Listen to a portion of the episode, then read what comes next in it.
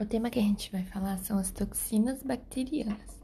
Então, primeiro, definir o que são toxinas. As toxinas são fatores de virulência. O que são fatores de virulência? São estruturas, produtos ou estratégias que a bactéria produz ou tem que vão contribuir para aumentar a capacidade que essa bactéria tem de provocar uma infecção. Então, dentre os vários fatores de virulência que podem existir, as toxinas são um deles, né? Um dos fatores de virulência. São substâncias que têm origem da bactéria, origem microbiana, e elas podem ser secretadas ou não, né? Que são as exotoxinas ou as endotoxinas, que a gente já vai detalhar. Não são todas as bactérias que produzem isso, ainda bem, porque elas dependem, a produção de toxinas depende de genes específicos que codificam essas toxinas, né? Então, geralmente, quando você tem presença dessas toxinas, são quadros mais graves, com necrose tecidual, então não é toda bactéria que faz toxina, ela depende de um gene, então associar sempre uma toxina a um gene que essa bactéria tenha. Então, como eu já tinha falado, as toxinas elas podem ser exotoxinas ou endotoxinas. Vamos falar primeiro das exotoxinas. O próprio nome já diz exotoxinas, né? Lançada para fora, exo para fora. Ou seja, essas toxinas elas são secretadas. A bactéria joga essa toxina, essa substância no meio, né, no qual ela está infectando. E essa substância ela advém do metabolismo da própria célula bacteriana, né? É principalmente prevalente nas infecções por bactérias gram-positivas. A toxicidade, ou seja, a capacidade que essas toxinas têm de aumentar ou de provocar a doença, é alta.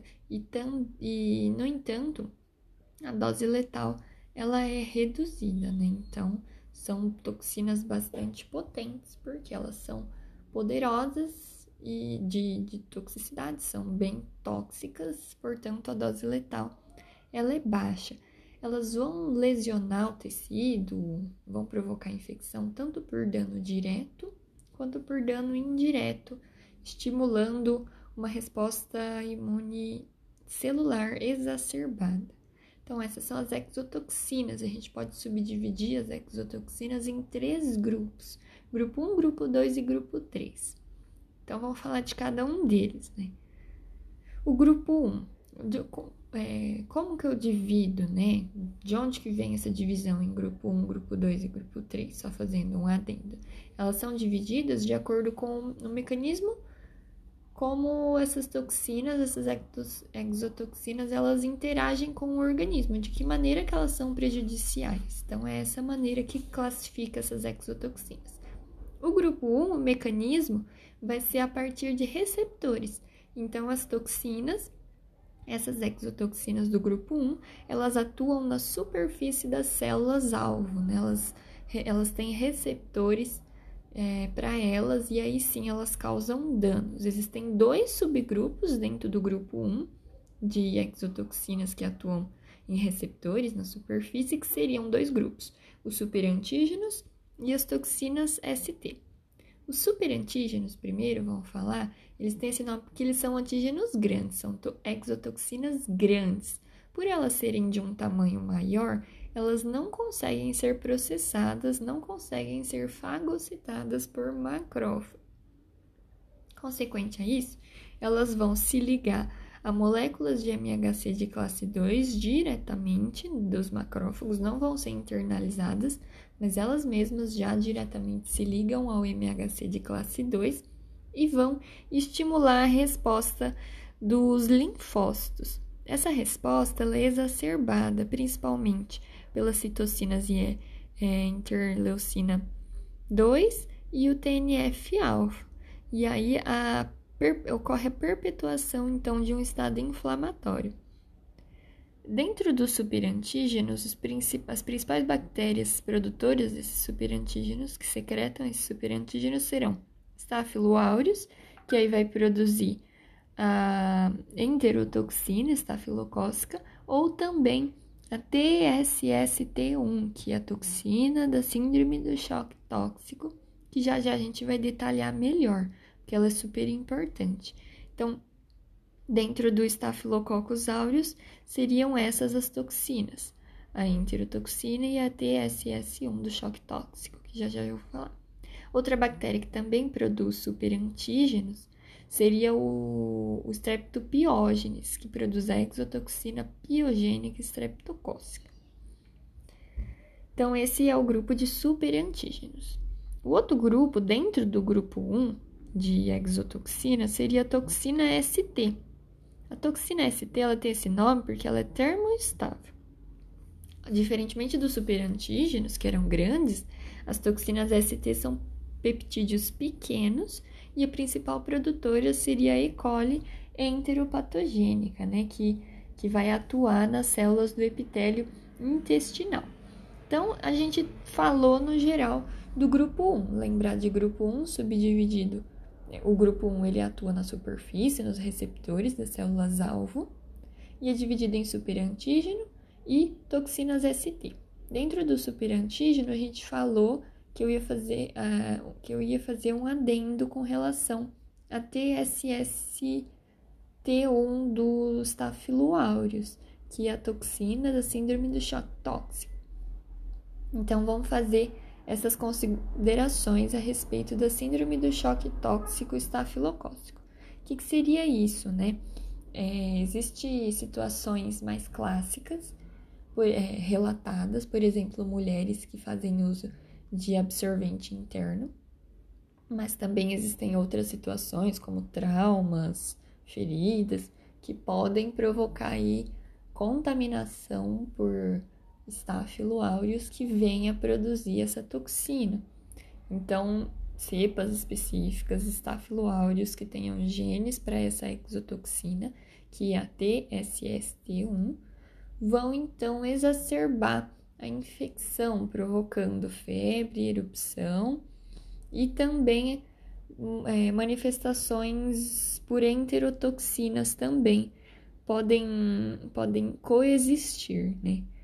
Existem critérios clínicos para você dizer o que é uma síndrome do choque tóxico provável e confirmada.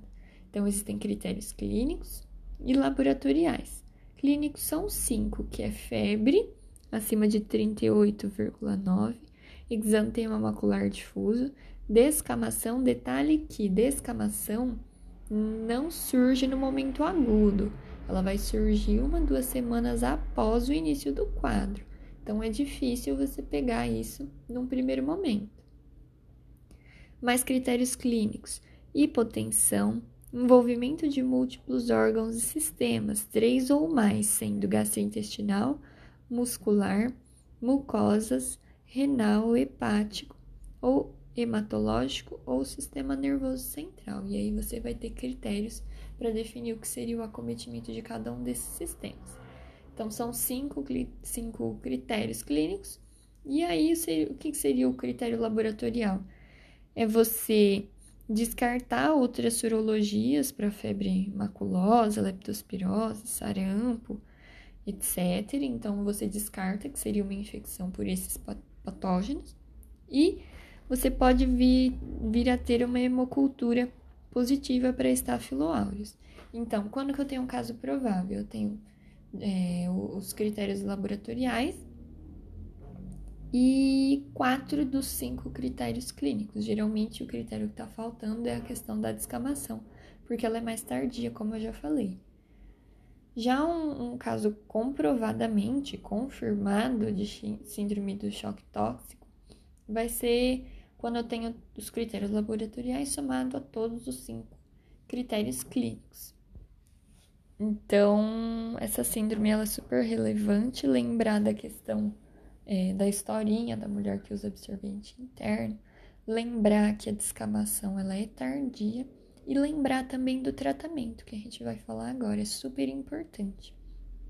O tratamento, né, diz respeito a você, no caso dessa exotoxina, você combater o estáfilo, que é o produtor da exotoxina, e aí para isso você pode usar um antibiótico como oxacilina, vancomicina, tigeciclina, daptomicina, associado à clindamicina. Porque isso é muito importante. Por que você tem que associar clindamicina nesses casos de síndrome do choque tóxico estafilocócico? Porque a clindamicina, ela tem uma ação de neutralizar a síntese da toxina. Ela é uma antitoxina. Isso é super importante. Então, para tratamento, você associa clindamicina, porque ela tem esse efeito antitoxina. Então, seria o antibiótico específico para estáfilo, mais a clindamicina. No entanto, existe um outro recurso terapêutico em que, ao invés de você associar dois antibióticos, você pode fazer um só, que seria a nimesulida. A linezolida, ela tem esse potencial de ser aplicada em monoterapia, porque ela tanto combate sozinho o estáfilo, como também ela tem essa ação de antitoxina também, substituindo a clindamicina em monoterapia, né? O tratamento, ele é demorado, dura 10 a 14 dias, então super importante lembrar que para exotoxinas, para esse caso que a gente está falando específico para TSST-1 do choque tóxico, eu tenho uma droga que é antitoxina, antibiótico antitoxina. Então, com isso a gente finalizou as toxinas do grupo 1 das exotoxinas. Lembrar, são as toxinas que agem em superfície, em receptores, superantígeno e toxina ST. Agora vamos falar do grupo 2. No grupo 2, essas exotoxinas, elas vão danificar a membrana das células e também a membrana das hemácias, né? Das células em geral e das hemácias. Essa danificação das membranas vai fazer com que surjam poros nas membranas e aí a célula vai entrar em morte celular, né? Ela vai ser quebrada, essa célula, vai entrar em lise, morte celular. Por isso, quando atua sobre hemácias, geralmente chama-se hemolisina, porque promove a hemólise. Os principais exemplos que existem, a streptolizina O, que é do Streptococcus pyogenes, causador de febre reumática, alfatoxina, enterotoxina de Clostridium difficile, que causa colite pseudomembranosa, e as leucocidinas de Staphylo aureus, que fazem infecções necrotizantes de pele e pulmões. Esse é o grupo 2, então, lembrar da formação dos poros. E para finalizar as exotoxinas, vamos falar do grupo 3. O grupo 3, ele é o maior dos grupos das exotoxinas, é o que contém mais toxinas, né? Qual que é o mecanismo de ação? Eles inibem a síntese proteica da célula-alvo ou fazem a proteólise, são proteolíticas nessas células-alvo, né? São provavelmente os mais importantes fatores de virulência, porque eles são o maior grupo. Essas exotoxinas do grupo 3, elas têm um arranjo molecular diferenciado. Então, a exotoxina do grupo 3, ela é subdividida em subgrupo, né? Em subunidade, na verdade. Eu tô falando da estrutura dessa exotoxina. A exotoxina do grupo 3, ela tem uma subunidade A e uma subunidade B. A subunidade A, ela é a porção ativa, é ela que vai fazer o dano, o efeito biológico da toxina. Já a subunidade B, ela é responsável pela ligação da toxina ao receptor celular específico. Então, lembrar que o efeito tem a ver com as proteínas, ou inibe síntese proteica ou faz proteólise. Os principais exemplos, lembrar que é o maior grupo, então, toxina diftérica, colérica, botulínica, tetânica, pertussis da coqueluche, então, são bem famosas, né? Esse é o grupo 3. Com isso, finalizamos as exotoxinas. Agora, as endotoxinas. Endotoxina, o próprio nome já diz, endo, faz parte da bactéria, ela não secreta. É um componente estrutural dessa bactéria. Que bactéria? Gram-negativa. Geralmente, a maioria das que são estudadas são as endotoxinas de gram-negativas, que são o lipídio A do LPS. Então, o LPS ele fica na membrana externa de bactérias gram-negativas, e uma das porções do LPS, do lipopolissacarídeo da membrana externa, é o lipídio A. E é esse lipídio A, essa porção lipídica, que eu considero a endotoxina. Ela não sai da bactéria, ela é um componente estrutural. Quando que essa endotoxina vai ser um problema? Quando ocorre a lise da bactéria gram-negativa. Então, a bactéria morre, ela se desfaz, portanto, e aí sim eu tenho a liberação. A bactéria viva, na sua atividade, ela fica com essa endotoxina, né? Faz parte da estrutura dela. Quando ela morre, que ela libera.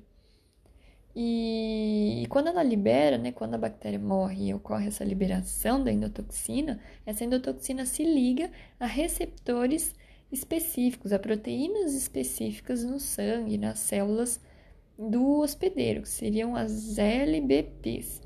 E aí, essa ligação com as LBPs vai fazer com que várias cascatas inflamatórias, via de coagulação até mesmo, seja ativada, provocando uma infecção persistente, um dano endotelial e até manifestações trombóticas e falha de múltiplos órgãos, né?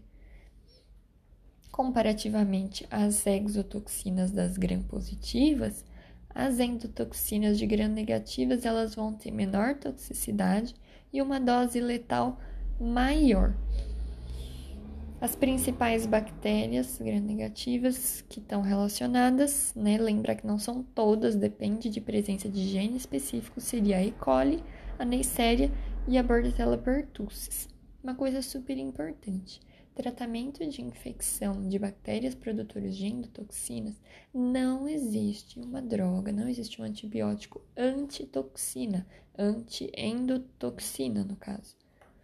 Então, para tratamento dessas infecções por bactérias que produzem endotoxinas, a bactéria vai estar, né, no caso na lise dessa bactéria, eu vou ter a liberação dessas endotoxinas, só que eu não vou tratar a endotoxina, o efeito da endotoxina, eu tenho que tratar a infecção.